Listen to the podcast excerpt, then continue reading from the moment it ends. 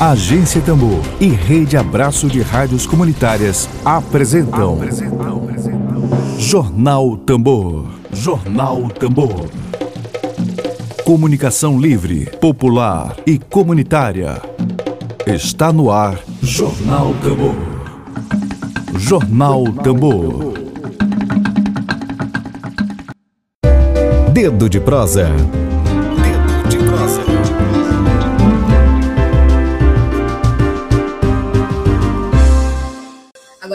11 horas e 28 minutos, está aí no horário do nosso Dedo de Prosa e quadro da Agência Tambor. O nosso entrevistado, o professor Micael Carvalho, já está aqui no aguardo. Vou chamá-lo. Bom dia, professor. Me ouve bem? Bom dia, Lívia. Ouço sim. Você me ouve aí também? Sim, tá ótimo o áudio. Daqui a pouquinho o jornalista Emílio Azevedo também vai participar daqui da nossa mesa de debate, falando sobre um assunto super relevante aí sobre a reforma administrativa, a PEC 32. É, antes disso, eu vou apresentar o professor Micael para vocês. Hoje, dia 23 de setembro de 2021, o nosso dedo de prosa é com um membro da diretoria da Pruma, o Sindicato dos Professores da Universidade Federal do Maranhão, Micael Carvalho. E o tema central do nosso dedo de prosa, gente, é a proposta de emenda constitucional 32 e a campanha Defender a Educação Pública. Essa é a nossa escolha para o Brasil, que vai ser lançada hoje, quinta-feira, dia 23 de setembro, às 19 horas. Professor, antes da gente falar sobre a campanha que vai ser lançada e hoje eu queria que você começasse falando. Já tem gente aqui entrando, daqui a pouquinho eu vou para o chat, viu, gente? Mandem suas dúvidas, professor Micael, que já já a gente responde. É, falando aí sobre, é válido lembrar, gente, para atualização aqui, a votação do relatório da reforma administrativa foi adiada aí pela quarta vez. É, a comissão especial da, da, dos deputados aí da reforma administrativa da, da, Câmara, da Câmara dos Deputados para amanhã de hoje, aí foi adiada, para quinta-feira, a votação da PEC. A entrega do relatório foi feita aí depois do prazo combinado e o relator, aí o então deputado Arthur Maia, do DEM, apresentou alterações aí do texto da PEC sem qualquer consulta com os deputados, com os próprios deputados. É válido lembrar também, gente, que para o texto ser aí aprovado, então, é o total aí de 308 votos. Professor, a PEC 32 é um verdadeiro desmonte para todos os serviços públicos aí do país.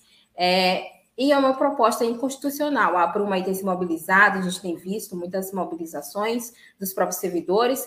É, quais os principais pontos aí sobre o presente texto da PEC que, que atende aí, que viola os direitos da educação pública aí, em serviço, o serviço da educação pública, que, que é um dos serviços atingidos aí pela PEC 32 Queria que você começasse sobre isso. Bom dia mais uma vez, Lívia e Emílio, que está chegando aqui. Sim. Também queria saudar né, os, as pessoas que estão acompanhando a gente. Né?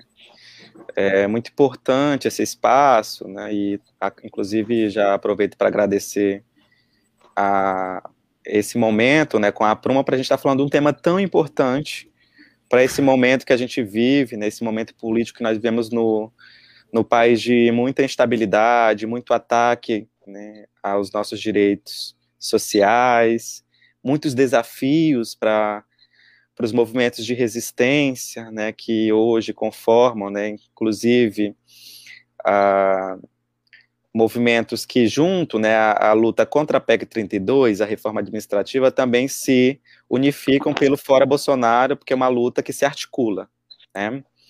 A luta contra a PEC 32 é também uma luta contra o fascismo, é também uma luta contra o governo genocida, é também uma luta, né, contra, né, todo, todo esse, essa construção e articulação que tem é, violentado nossas vidas, né, que tem destruído os serviços públicos, que tem é, aprofundado os ataques às minorias sociais, que quantitativamente são maiorias, né, as mulheres, negros, negras, LGBTQIA+, pessoas com deficiência. E nesse cenário de barbárie que nós acompanhamos, é, nos parece que o bolsonarismo e o governo Bolsonaro têm a educação pública e os professores e demais profissionais da educação como principal alvo. Primeiro porque esse setor é um setor que tem feito muita luta nos últimos anos, não só no governo Bolsonaro, mas em governos anteriores. É um setor que faz enfrentamento direto. É um setor que mais faz greve no país. Inclusive em outros países, se a gente considerar as greves que aconteceram nos últimos anos. São setores que mobilizam, né? E que faz enfrentamento de forma crítica, né? A esses desmontes que nós assistimos. Quando a gente assiste os discursos desses reformadores, que o melhor seria nomeá-los de contra-reformadores, porque quando a gente fala de reforma, a gente está né, falando de mudança que, que é introduzida para aprimorar. Né? Quando a gente pega o termo, né, o teor do, do termo reforma, a gente já né, é, associa a algo que aprimora ou que busca né, a obtenção de melhores resultados. Então, nós avaliamos né, que essa chamada reforma administrativa é, na verdade, uma contra-reforma porque ela não melhora, ela não aprimora nenhum aspecto dos serviços públicos, da administração pública. Pelo contrário, ela desmonta o que precisa, inclusive, ser melhorado, mas com uma outra perspectiva, que não a perspectiva colocada nos fundamentos da PEC 32. Então, nós nomeamos como contra-reforma ou deforma, porque destrói, esfacela, os serviços públicos e os servidores públicos. Quando a gente fala de reforma administrativa, a gente não está falando de uma luta corporativa. A gente não está falando de uma luta em defesa da nossa carreira somente. Afeta a nossa carreira, de quem é ativo, de quem é aposentado. Afeta de, um, de uma forma mais acentuada os que possivelmente vão ingressar caso essa PEC seja aprovada mas nós que já estamos no serviço público, nós também somos, somos atingidos. Daqui a pouco eu posso trazer alguns elementos para a gente é, pensar né, que aspectos são esses que atinge tanto os ativos como aposentados, como também os que vão ingressar ou podem ingressar, já que uma, da, uma das possibilidades da PEC é acabar com, com um concurso público, a partir do, do da contratação temporária. Uh, nos parece, então, que nesse contexto, uh, o que está colocado para nós é rechaçar a PEC na íntegra, mesmo com todas as manobras que a comissão especial tem feito, né? A base bolsonarista tem feito na comissão especial para alterar textos. Da semana pra cá, pra, passada para cá, nós já tivemos várias alterações, várias propostas novas de texto com alterações pontuais, ou às vezes alterações significativas. Mas uh, queria trazer aqui alguns dados para a gente poder entender que discurso é esse utilizado por esses contra-reformadores. O que, que Paulo Guedes traz em, em, em, em, seus, em suas declarações, em suas entrevistas, o que, que Bolsonaro traz né, sobre o serviço público, o que, que eles apontam em suas redes sociais né? Te acompanhar nos tweets, os Instagrams, Facebook, etc., é, desses inimigos do serviço público. Nós vamos entender que há vários equívocos e há uma narrativa falaciosa, mentirosa e violenta sobre os serviços e servidores públicos. Nós somos taxados de privilegiados, né? nós somos taxados né, de trabalhadores que têm altos salários, o que é mentira. É um percentual muito pequeno do serviço público, que inclusive não está na PEC, que recebe altos salários. E para trazer assim alguns elementos, né, como por exemplo, né, um, quando Paulo Guedes afirma que há um inchaço, né, há um inchaço no serviço público, tem servidor demais. A última declaração foi que tinha professor em, em, é, concursado em, em, excesso, o que a gente sabe que é mentira. Muitos professores hoje têm, não têm vínculo de estabilidade porque não estão concursados. E a gente, a gente leva em consideração as redes municipais, as redes estaduais e a rede federal brasileira. Maior parte das escolas, quando a gente fala de educação básica principalmente, possuem relação precária de trabalho, porque são, né, parte significativa estão com, com contratadas. Nós temos alguns estados e alguns municípios com professores voluntários. Nós temos alguns estados e municípios com contratos que não prevê 13 terceiro, férias. Em muitos estados e municípios, professores que têm que ter duas, três matrículas para dar conta de pagar as suas, né, as suas, a, a, ali, né, a, as suas contas básicas, inclusive considerando, né, a inflação que nós, a taxa, né, da inflação que nós acompanhamos, a caristia nos alimentos, em outros aspectos da nossa vida, enfim.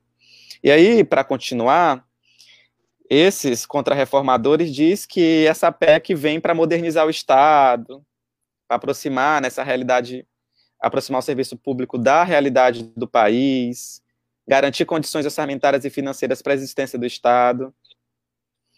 Uh, mas o que está de fundo né, nesse argumento é de que esses sujeitos eles querem destruir o serviço público para privatizar.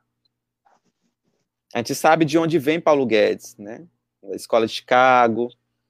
Nós sabemos a relação de Bolsonaro com os grandes empresários do país. Nós sabemos a nossa relação com a dívida pública, o que corrói o dinheiro público do Brasil não é, não é o, o, o dinheiro destinado para as áreas sociais, para a saúde, para a educação, para a segurança pública.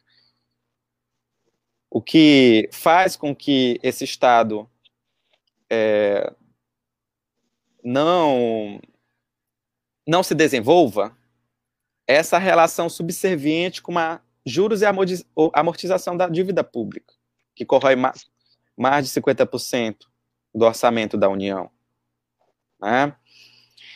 E né, quando se fala de inchaço porque tem muitos servidores públicos, a gente tem um equívoco. Primeiro porque, segundo os dados do IPE 2019, e aqui eu trago a sistematização feita por Zagalo, pelo doutor Zagalo, que inclusive estava ontem aqui, é, nós vamos ter o seguinte panorama. Lá no, na pesquisa divulgada pelos Atlas né, do Estado do Brasileiro, pelo IPE, em 2019, em, no ano de 2017, nós tínhamos em milhões né, os seguintes dados. O total de vínculos privados chega a quase 70 milhões no Brasil. E a gente está falando de, de vínculos formais. Nós não estamos falando de subemprego, que hoje é bem um percentual muito significativo. Né? Comparando, então, com os dados né, dos servidores e servidoras públicas, estaduais, municipais e federais, nós vamos ter menos de 10 milhões. Ou seja, né, a relação de 70 para 10 é um, uma diferença muito grande. Um outro aspecto interessante que a gente pode levar em consideração é que a maioria dos vínculos públicos por nível federativo se concentram na rede nas redes municipais. Né? Nós vamos ter lá, numa série também divulgada por esse Atlas do IPEA, 2019, uh, quase 12 milhões de servidores públicos são municipais. Os estaduais né, são ali pouco mais de 40, 4 milhões.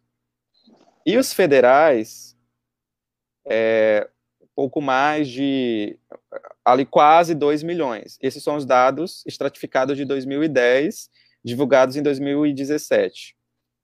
Claro que tem, né, tem um pouco. Isso pode estar alterado nos últimos anos, mas a gente pode levar em consideração esse panorama. A despesa anual com servidores ativos e esse percentual da despesa em relação ao PIB também é, é, é contraditória se a gente levar em consideração os dados reais.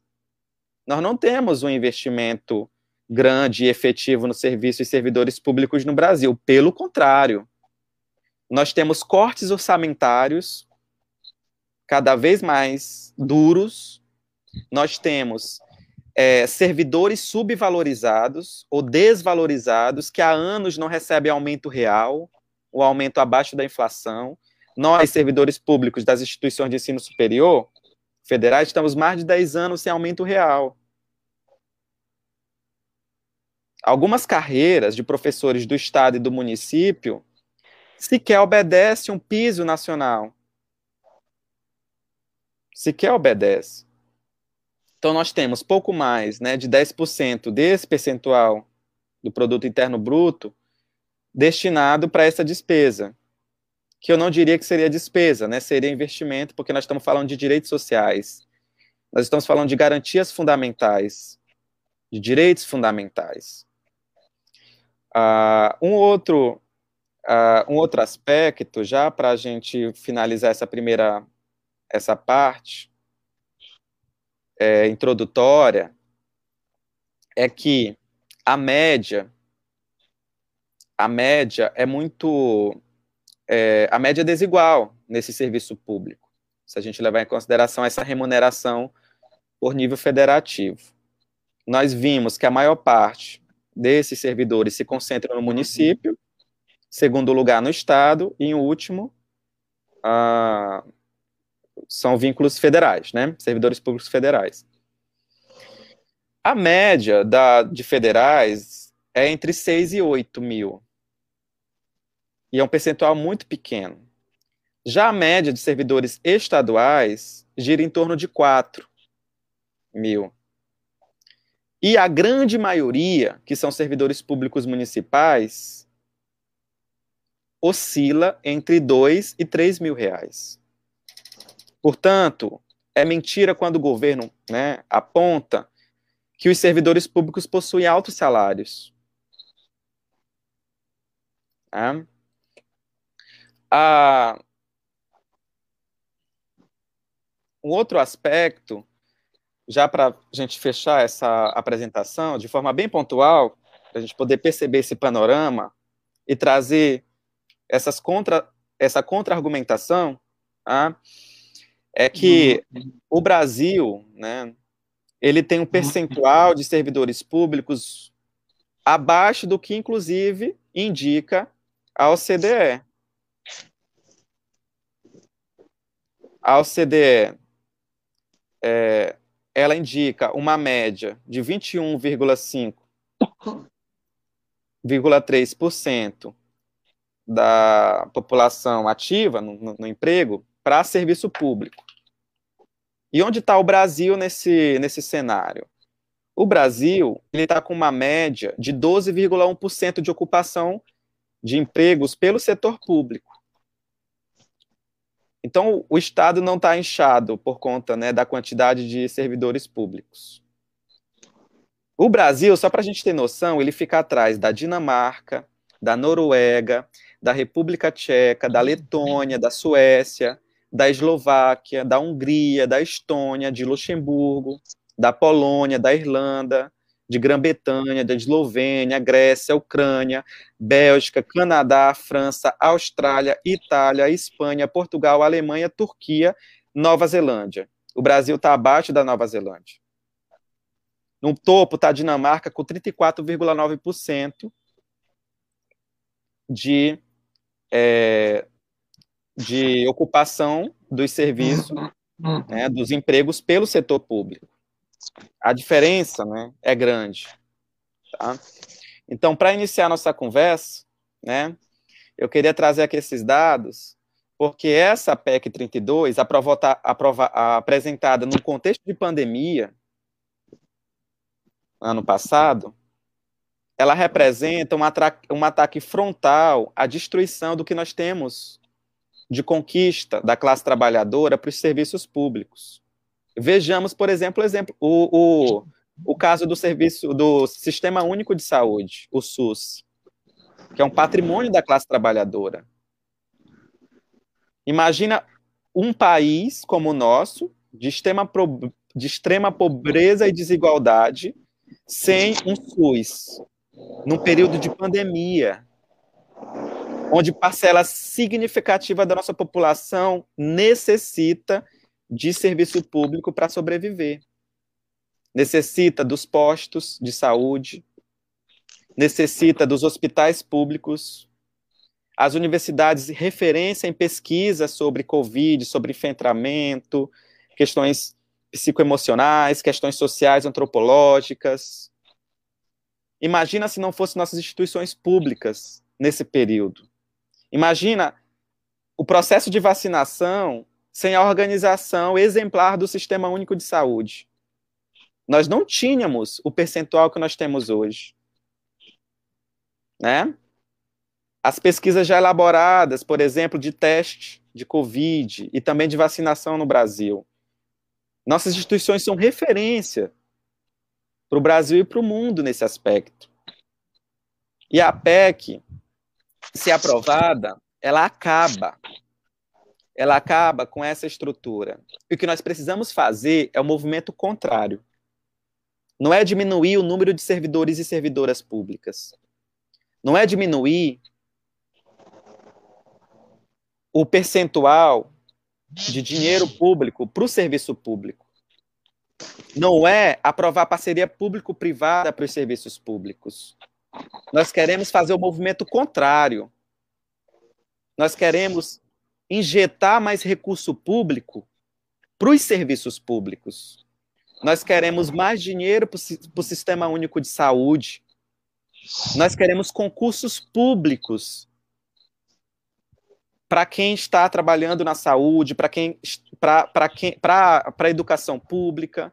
Nós queremos a imediata recomposição orçamentária nas nossas instituições de ensino, em todos os níveis, municipal, eh, estadual e federal, para que nós tenhamos condições dignas de ter um retorno seguro, com a estrutura adequada, que não leve só em consideração a vacinação de professores e alunos.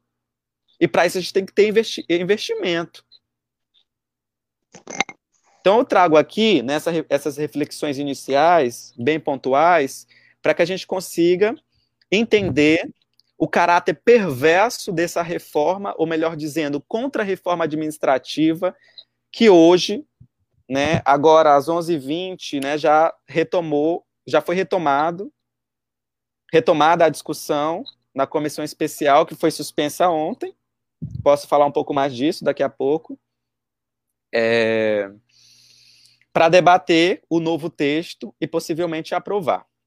Então, é, inicialmente eu queria trazer esses elementos para nosso, o nosso debate. Emília Azevedo, bom dia. Bom dia. Esse Micael, um abraço para ti. Eu vou ter um, ter um compromisso agora às 12h30, mas tu vai ficar bem à vontade aqui o tempo que tu achar necessário com o livro, porque esse assunto é prioridade. Essa tua fala inicial foi muito didática, acho que explica bem a situação. Eu queria tocar pelo menos em dois pontos, contribuir aqui com esse, esse programa de hoje com dois pontos. Primeira situação que tu comentasse com a gente, a situação da PEC hoje, porque me parece que ao longo desses últimos, esse processo todo, desde quando ela foi apresentada, né, houve um desgaste da proposta junto à opinião pública e se percebe uma certa dificuldade não é, do, do, do, setor conservador, que é representado pelo governo e pela maioria da Câmara, de aprovar essa reforma que prejudica bastante o país, não só o serviço público, mas o país, porque, como tu bem colocaste, países extremamente civilizados como, por exemplo, citaste aqui a, a, a Nova Zelândia, que foi uma referência para o mundo em matéria de, COVID, de combate à Covid-19. Né?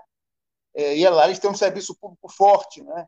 Você pegar um país como o Canadá, porra, que tem mais servidor público que o Brasil, outra referência de civilidade no mundo, de avanço. Países capitalistas, né? Estamos falando de países capitalistas, não é de, de, de comunista, como esses, esses idiotas que não sabem separar um A com um B é, para eles até a Globo é comunista, enfim. Então, eu queria que tu comentasse o estágio atual, que hoje no Congresso Nacional a discussão já voltou, como é que tu está vendo isso, essa, essa, tramitação dentro do Congresso, é, é, com essa relação da opinião pública fora e da reação fora, E queria que tu falasse para a gente também da campanha que o Andes está lançando hoje, inclusive, Lívia, com a participação da Duda Beach, né? Vai ser hoje no fim da tarde.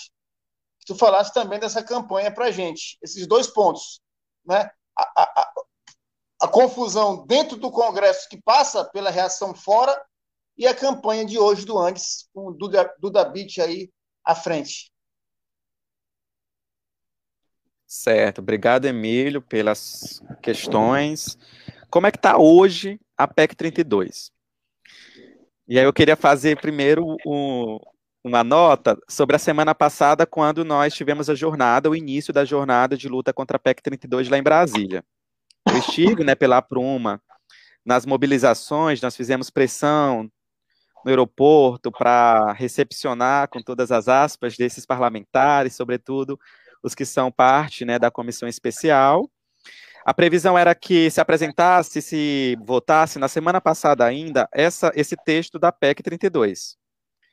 Mas nós tivemos dois movimentos. O primeiro movimento é que houve uma pressão muito grande lá em Brasília, presencialmente, por setores do serviço público, organizado pelo FONASEF, que é o fórum que articula as entidades né, de servidores públicos no Brasil, junto com as a, junto com a, as centrais sindicais. Então foram quatro dias de pressão no aeroporto, de marcha em Brasília, de plenárias, reuniões, visita em gabinetes dos parlamentares, tentando acompanhar também as reuniões, mas nós tivemos uma vitória porque nós consideramos que foi por conta dessas pressões que não se votou e não se colocou na pauta o debate sobre a PEC 32 na comissão especial né, da Câmara. Uh, e se indicou o um novo texto ainda na quinta-feira passada, apresentado na sexta, com indicações de emendas ao texto até segunda-feira, segunda passada. Na segunda passada, nós tivemos indicativo para que se apresentasse na terça-feira, por esses parlamentares, o que também não aconteceu. Nós retornamos a Brasília, é, quem está lá pela Pruma é a professora Betanha, de Imperatriz, do Conselho de Representantes, mas existem outras seções sindicais do Andes, Fazubra, Sinazef, centrais sindicais que estão lá fazendo pressão. E ontem à noite nós acompanhamos o início, uma tentativa de fazer esse debate. Só que os parlamentares foram, da minoria, claro, foram pegos de surpresa porque o texto apresentado foi um texto que não se discutiu anteriormente. E as pressões ontem foi para que tivesse um tempo para ler, para conhecer. Como se votar um texto, como se conhecer o que se alterou sem o devido conhecimento, sem a devida leitura né? Então é grave, é absurdo, né? É, é revoltante pensar que as coisas são tratadas dessa maneira. E claro, esperando de uma base bolsonarista, a gente não tem tantas surpresas desse ponto de vista das atrocidades, né, que podem ser cometidas por esse setor. Então, ontem à noite nós acompanhamos esse debate, foi feita uma pressão e se suspendeu os trabalhos ontem à noite.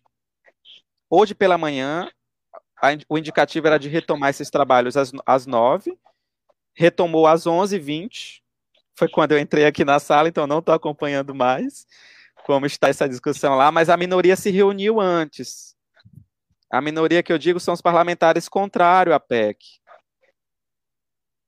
que inclusive né, estavam na semana passada uh, acompanhando né, as atividades dos servidores e servidoras públicas lá em Brasília. O que, que nós podemos considerar a partir dessas alterações de forma bem pontual, né, nesse novo texto? Quem é o relator da matéria? É o Arthur Maia, que é um deputado do DEM lá da Bahia.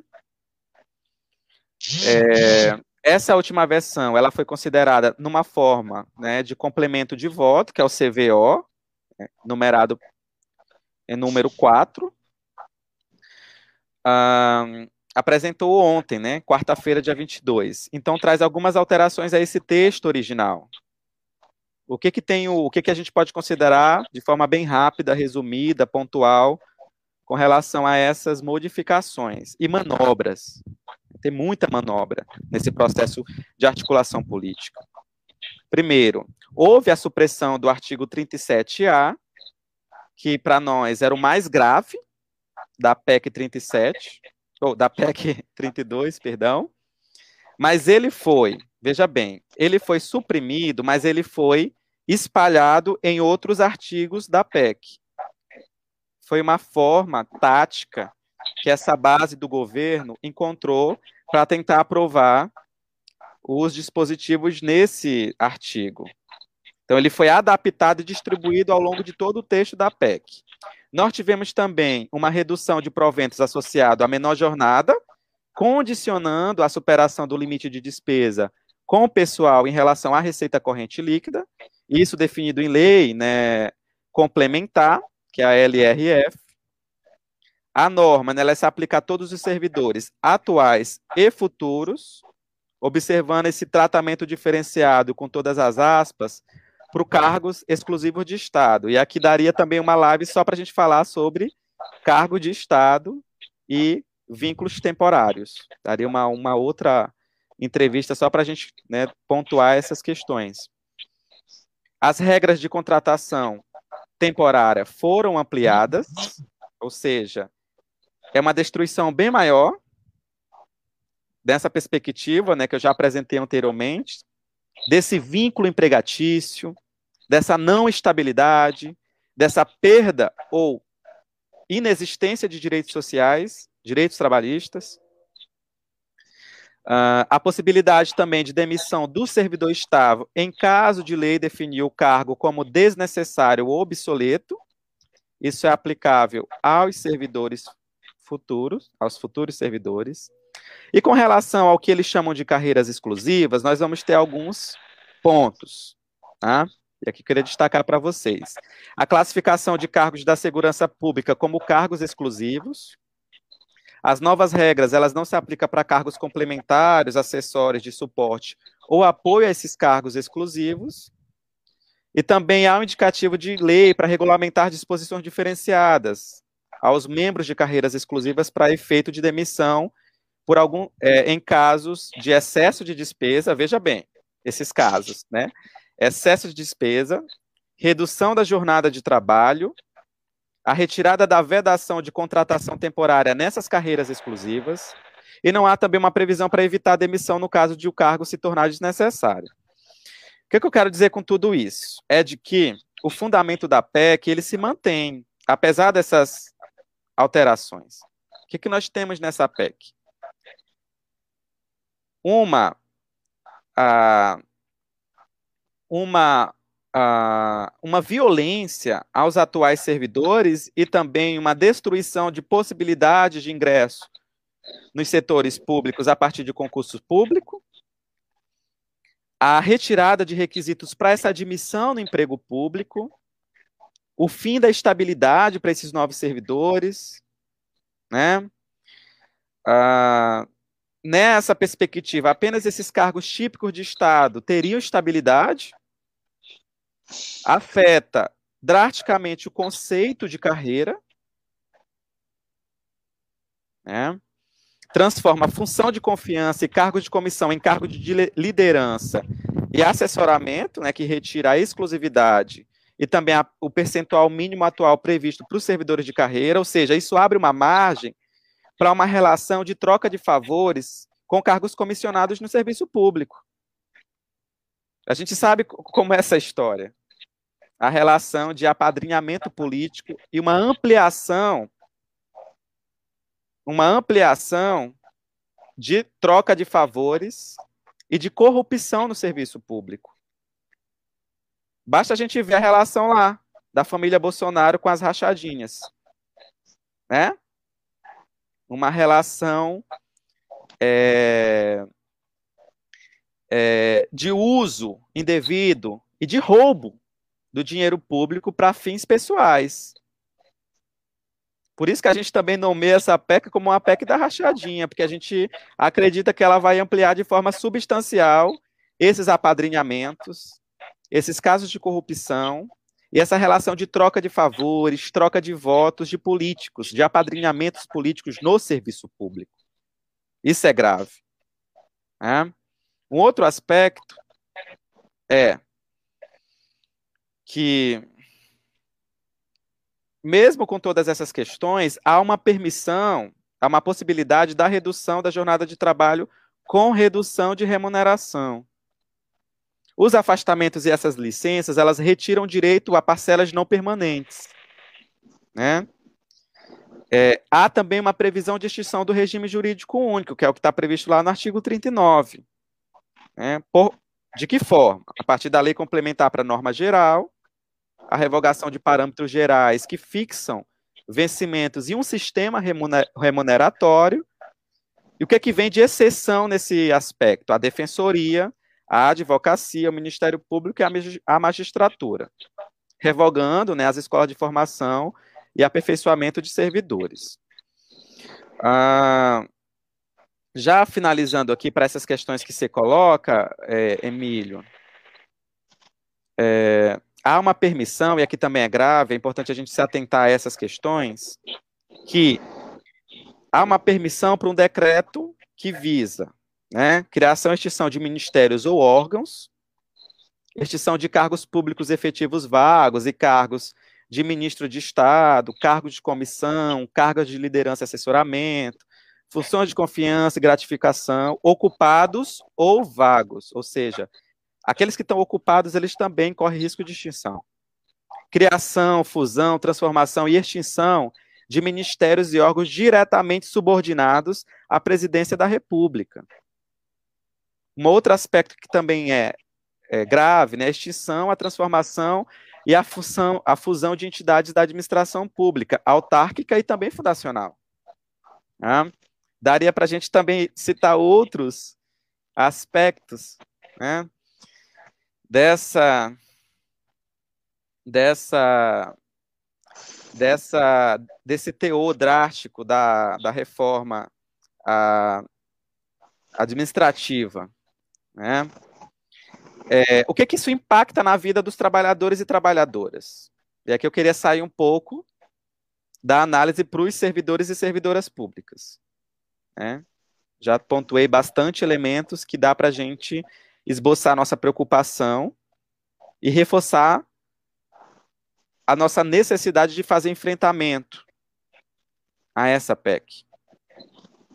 Mas nós vivemos num país de extrema desigualdade, onde a miséria tem se acentuado, onde a fome tem batido nos lares de milhões de brasileiros, onde famílias estão tendo, tendo que escolher a qual refeição fazer, e outras famílias tendo né, que fazer adaptações em seu cardápio. Comer não deve ser comer bem não deve não deve ser encarado como privilégio, deve ser encarado como necessidade.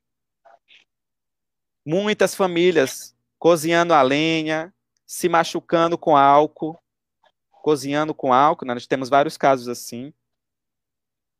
E o que, que isso tem a ver com a PEC? Né? Parece uma coisa distante. Mas na medida que essa miséria se aprofunda no Brasil, dada a condição política que nós vivemos e econômica, sem serviço público, nós vamos ter um agravamento dessa situação. Porque isso induz menos hospitais, menos postos de saúde, induz menos escolas públicas, creche pública, menos serviço de saneamento básico, de segurança pública, isso aumenta a violência, aumenta a mortandade. E nós sabemos o quadro dos trabalhadores e trabalhadoras do Brasil, que em sua grande maioria estão em empregos precarizados, famílias com rendas muito menores do que o salário mínimo, pessoas em subempregos, ou seja, empregos sem direitos trabalhista algum, e uma grande maioria da nossa classe está sem emprego.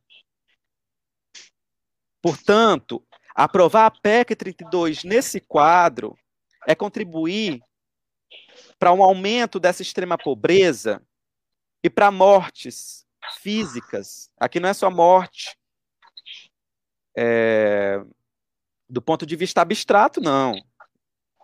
São mortes objetivas. Porque se você tem pessoas que dependem, por, por exemplo, do Sistema Único de Saúde, e esse Sistema Único de Saúde for privatizado, ou parte significativa for privatizada, pessoas não vão conseguir acessar hospitais particulares, porque a nossa classe, em grande maioria, não tem plano de saúde. Vai morrer em suas casas, na sua cama, na sala, ou no carro, tentando procurar algum serviço que possa ser atendido. Nós vamos ter um agravamento do analfabetismo, do analfabetismo funcional, porque aprovar a PEC 32 é excluir a classe trabalhadora e os filhos da classe trabalhadora de ter acesso à educação pública de qualidade. É ser excluído de um direito fundamental, que é o direito à educação.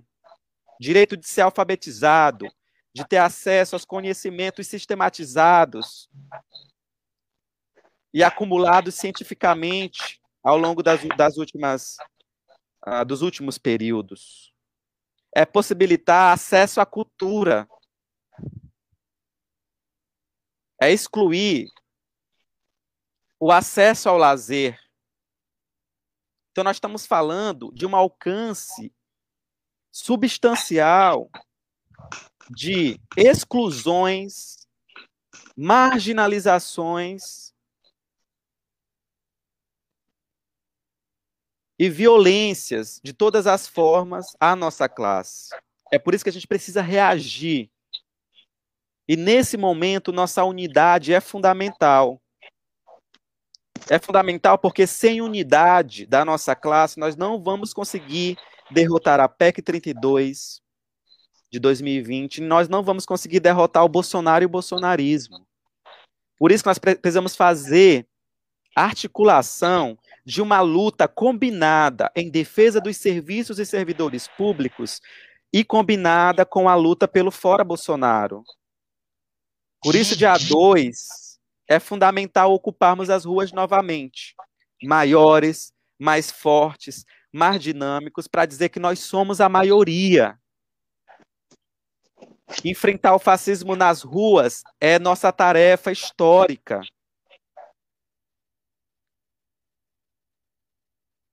enfrentar essas aberrações, esses ataques à democracia, mesmo que frágil e inacabada, é fundamental para a nossa classe nos dias de hoje. Então, queria também parar um pouco por aqui nessa segunda parte da nossa entrevista. Emílio, mais alguma colocação? Já já Emílio vai, daqui a pouquinho tem um compromisso, né, Emílio? Não sei como é que está é, o teu horário aí. Mas eu vou, eu vou acompanhar ainda um pedacinho aí o chat, depois eu vou acompanhando pelo, pelo celular. Maravilha. Eu não eu sei como aqui... é que. Desculpa, Pode Lívia. Falar, eu não sei como é que está meu tempo, se já é para finalizar, porque eu queria finalizar com a não. campanha do Andes. Fique à vontade. Lívia, vai, vai, vai para os comentários aqui e a gente volta já. Vai processo, porque tem uma galera chegando aqui, uma galera, e está comentando aqui fortemente sobre o assunto, professor. Olha só, Alicia Cristina Araújo comentando, bom dia, Micael. É muito bom estar do teu lado nas lutas. Sua atuação em Brasília, assim como de outros militantes, foi fundamental. O professor Micael esteve em Brasília nas mobilizações aí da Pruma. É, e ela diz mais na entrevista de hoje: cite os nomes dos deputados maranhenses que precisamos pressionar aí ao longo da semana. Fizemos muita pressão a Gastão Vieiras. É isso aí, Lícia. A Rosiana também está comentando aqui. O principal alvo da PEC 32 é o serviço público e a população mais pobre que faz uso desses serviços. Exatamente, Rosi. Ela diz mais. O objetivo é precarizar ainda mais o serviço público para justificar o discurso que é melhor na iniciativa privada. Ah, um dos pontos previstos aí no texto da PEC é esse absurdo aí de modernização, que é a melhoria de serviço. Uma falácia, né? Como citou o professor Micael. A Célia Martins também está comentando aqui com a gente. Obrigada, Célia, Bom dia, companheiras e companheiros. Obrigada. A Rosiana também está comentando aqui novamente. Vale perguntar à população se ela prefere tratar sua Covid no SUS ou na Prevent Senior. Se passar a PEC 32, vai dar lastro ao desmonte do SUS e à proliferação de planos de saúde com baixíssimo. É isso aí. É... E ela diz mais aqui, com... é, completando aqui, cobertura que só servem aí para você pagar e descobrir quando precisar que não cobrem os procedimentos e exames que você precisa. Exatamente, Rose. E o Roberto Ramos... Isso, Emília. E o Roberto Ramos está falando aqui, se puderes compartilhar, compartilhar o relatório do IPEA, né, agradeceria. Aí é o professor sobre o relatório. Daqui a pouquinho, viu, Roberto? O Rose, a Rose também está comentando aqui, novamente, a mesma coisa ocorrerá com as universidades e institutos federais e outras escolas públicas. Cada profissional que se formou numa universidade pública ou estudou em um IFMA tem que se manifestar, viu, gente? Mobilizações aí. Eu estava acompanhando aqui no Twitter, a hashtag PEC32 não está aí acontecendo, é válido ressaltar que ela está aí em pauta agora, agora, na Câmara dos Deputados, e aí a mobilização de todos é super importante. Contra a PEC 32. Quem mais está aqui? Rodrigo Anísio. Obrigada, Rodrigo, pela audiência. Boa tarde para você. Chegando aqui agora. Quem também? Regiane Galeno, hashtag PEC 32 não. PEC 32 do Desmonte. É isso aí. E quem mais está aqui? Roberto Ramos, o serviço público é demonizado por essa extrema-direita que se vale do próprio serviço público para se enriquecer. Olha só a contradição. Concordo com você, Roberto. E ele diz mais para isso, para enriquecer. Professor, agora vamos falar sobre a campanha, né? A campanha que tem como lema é, defender a educação pública. Essa é a nossa escolha para o Brasil, com atrações musicais aí. O Emílio até falou da Duda Beat, a Ana Canas, né? Também vai estar presente. Eu queria vai ser feita essa campanha, vai ser transmitida pelo antes, né? As redes sociais. Isso. Como é que vai funcionar? Só, vou só pedir licença para o Micael, vou ficar te ouvindo, mas eu tenho. O meu compromisso agora, por coincidência, passa pelo Fora Bolsonaro. Então, vou aqui tomando o cravo na ferradura. É tá isso aí. Um abraço. Vou, vou, te acompanhando. Fica à vontade. Valeu, Emílio. Então, Lívia, né, e as pessoas que estão nos ouvindo e assistindo, a, a campanha Defender a Educação Pública, essa é a nossa escolha para, para o Brasil, é uma campanha do Andes, que será lançada hoje, quinta-feira, às 19 horas. É uma campanha que tem como objetivo né, despertar essa atenção da sociedade para a importância de lutar pela recomposição dos orçamentos nas universidades, institutos federais e CEFETs e dos institutos de pesquisa públicos. Né. Então, a ideia também é dialogar com o setor para além das instituições de ensino. Né? Então, é, nós vamos fazer uma live esse hoje às 19 horas nas redes sociais do Andes, ou seja, no Instagram e no YouTube. Nós vamos ter a participação de apresentações musicais e artísticas, né, de Elia Oléria, de Ana Canhas, de Duda Beat, do poeta, né, Sérgio Vaz. É, além né, dessas apresentações artísticas, nós vamos ter saudações de, de diversas entidades que são parceiras do ANDE, Sindicato Nacional. Né? Então, né, compreendendo que hoje existe um projeto aberto de destruição da educação pública, é urgente a gente conseguir barrar esse retrocesso. Então, nós queremos mobilizar estudantes, professores, professoras, técnicos e técnicas, e também toda a sociedade, do modo geral, é, afetada pelo, por esses cortes, para que a gente consiga defender de forma coletiva a educação pública. Tá? Então, relembrando hoje, quinta-feira, às 19 horas, lançamento da campanha é, Defender a Educação Pública. Essa é a nossa escolha para o Brasil. Tem um vídeo, não sei se eu consigo passar, Lívia, bem curto, que eu queria. Eu acho que dá sim, dá sim. Eu compartilho aqui na tela. Só, só compartilha sua tela que eu compartilho aqui para todo mundo ver. Tá ok. Vê bem aí se vai. Foi, gente? Foi, foi sim. Tá, vamos ver.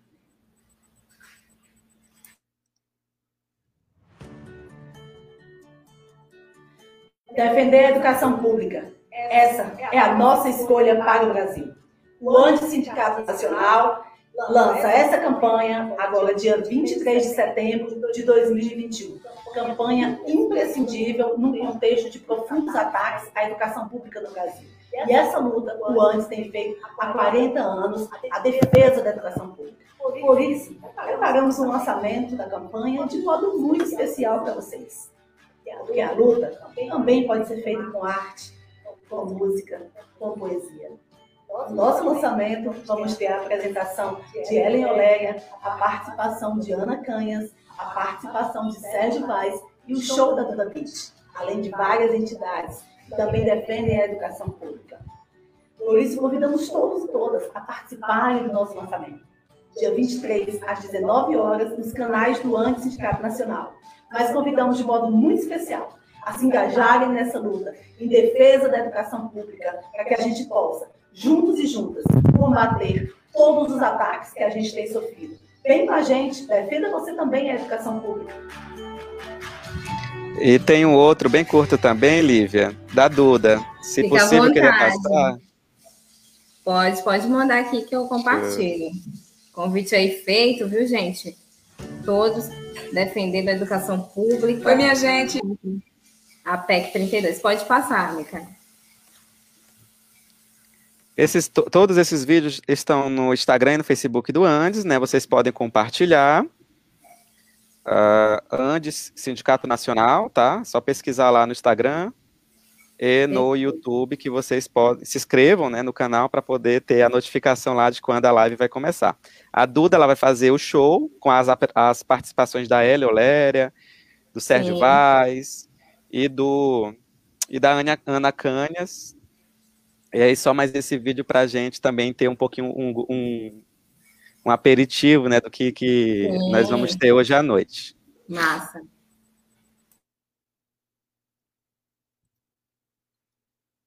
E só um momento. Tu podes, enquanto eu falo um pouquinho, tu pode só tirar o. Posso sim, vou tirar aqui. Isso. Só para poder carregar aqui. Tá ok. Então, essa, essa campanha é uma campanha. Só um momento. Ela é uma campanha articulada, né, nacionalmente, então a gente espera que todos vocês estejam conosco hoje à noite. Às 19 horas, viu, gente? Isso. Deixa eu só selecionar aqui no, o vídeo da, da, da Duda. Deu um probleminha. Sim, pode ficar à vontade. Estou indo aqui para o chat. Ah, Enquanto Roberto. isso, você pode ver alguns comentários, ou então perguntas se tiver, que é o tempo que eu carrego aqui. Perdão. Fica à vontade. Só lembrando, gente, que a PEC está tá em pauta ainda. Estou acompanhando aqui no Twitter, viu, gente? Ah, o desenrolar aí na sessão na Câmara dos Deputados sobre a PEC 32. Peço que vocês também acompanhem, né? É, é, muito importante esse engajamento de todos contra esse desmonte nos serviços públicos. Aí, fortemente, os mais afetados são os pobres, né? a população pobre, mais pobre. É, mandem suas perguntas aqui, se tiver alguns comentários ainda, enquanto o Mikael ajusta. Já deu vídeo. certo aqui, eu acho. Já deu? Ah, apareceu aqui, Mikael. Esse Sim. último para a gente finalizar, então, essa apresentação da campanha do Andes. Isso. Deixa eu dar o play aqui. Oi, minha gente. Quinta-feira, dia 23, eu vou participar da live com o Andes, Sindicato Nacional dos Docentes das Instituições do Ensino Superior. A gente vai falar um pouquinho sobre educação pública no Brasil, que foi totalmente deixada de lado, sem verbas e sem respeito, né? Vão estar comigo também Ana Canhas, essa maravilhosa, Ellen Oléria e Serve Vaz. A live vai ser no perfil do Antes, no Instagram e no canal do YouTube. Então, não perde tempo, já segue eles no Instagram, arroba andes.sindicato nacional. E é isso. Eu espero vocês lá. Participem do movimento Educação Pública é o Brasil. É isso. Um beijo. Convite então tá aí. aí pela Duda Beat, viu, gente? Vou acompanhar, vou estar presente, viu? neste encontro hoje de mais tarde, 19 horas. Peço também que quem estiver por aqui acompanhe aí as redes sociais do Andes e a transmissão de mais tarde sobre a campanha às 19 horas. E é isso, professor, suas considerações finais. A gente já está chegando aqui nos minutos finais sobre o, sobre o debate, né? Sobre a PEC 32. E eu queria pedir suas considerações finais para a nossa audiência e agradecer a sua participação aqui na Agência Tambor, né? Se sinta à vontade, um até breve também. E a Tambor vai continuar acompanhando esse desenrolar aí da reforma administrativa, um desmonte aí os serviços públicos e atinge toda a população brasileira. Obrigado, Lívia, mais uma vez. É, inicio essas considerações finais reforçando, né, o agradecimento em nome da Pruma pelo espaço, por essa entrevista, para estar debatendo um tema tão importante para nós nesse contexto de graves ataques. Né. É, nós podemos né, derrotar a PEC 32, nós podemos derrotar Bolsonaro e bolsonarismo, mas é importante a gente se unificar, é importante a gente fortalecer nossas entidades, ocupar as ruas, é, usar as redes também para que a gente consiga levar essa maioria que rejeita Bolsonaro e certamente rejeita né, esses ataques aos serviços públicos para as ruas, para que a gente consiga é, mudar os rumos dessa história, é, ter outros caminhos que não esses né, de destruição, de barbárie, de violências etc. Né? A, a Alicia, né? Alicia, um abraço para ti, bom te ver aqui no chat. Perguntou que deputados estão na comissão especial, né? Então, esqueci de falar, mas aproveito essas considerações finais para citar. Nós vamos ter o. Nós vamos ter, né? Nós temos na comissão especial da PEC 32 o Gastão, que é do PRO, do PROS, e o Marreca Filho, que é do Patriota. Então, pressione as redes sociais, envie e-mails, né, colocando por que ser contra a PEC 32, o, também é importante mandar e-mail e pressionar as redes sociais do relator da, do texto na comissão, que é o deputado Arthur Maia, do DEM, lá da Bahia. Só digitar no Google o e-mail deles, também as, as entidades estão fazendo essa divulgação, né, então só também pesquisar no site da Pruma, do Andes, nós temos essa relação. No site também do Fonasef tem toda a lista né, dos deputados par participantes né, dessa, que são partes dessa comissão especial. E acompanhar também, né, na medida do possível, as discussões pela TV Câmara no YouTube, uh, que está acontecendo ainda, né, e também nas redes sociais.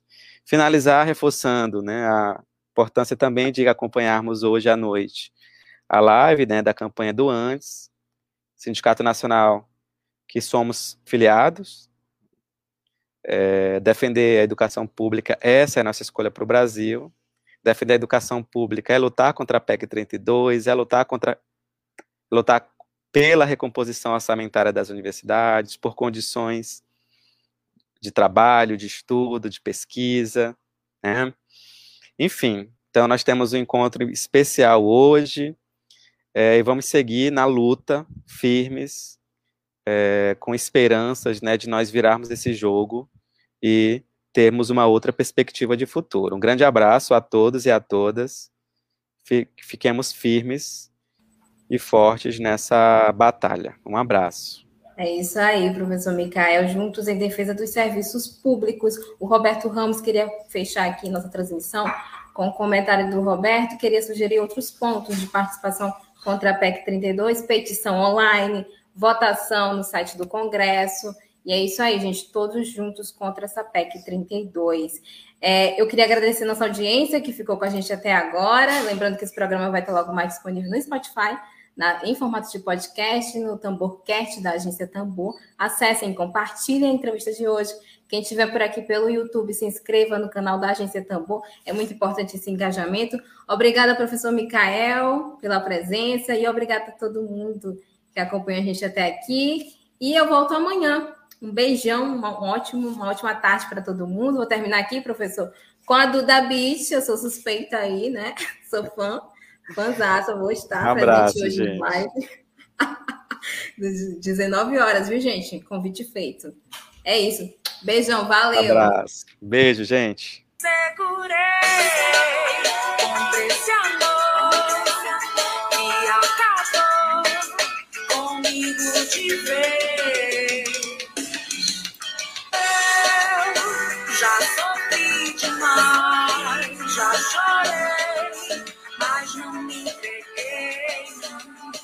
Web Rádio Tambor. A primeira rede de comunicação popular do Maranhão.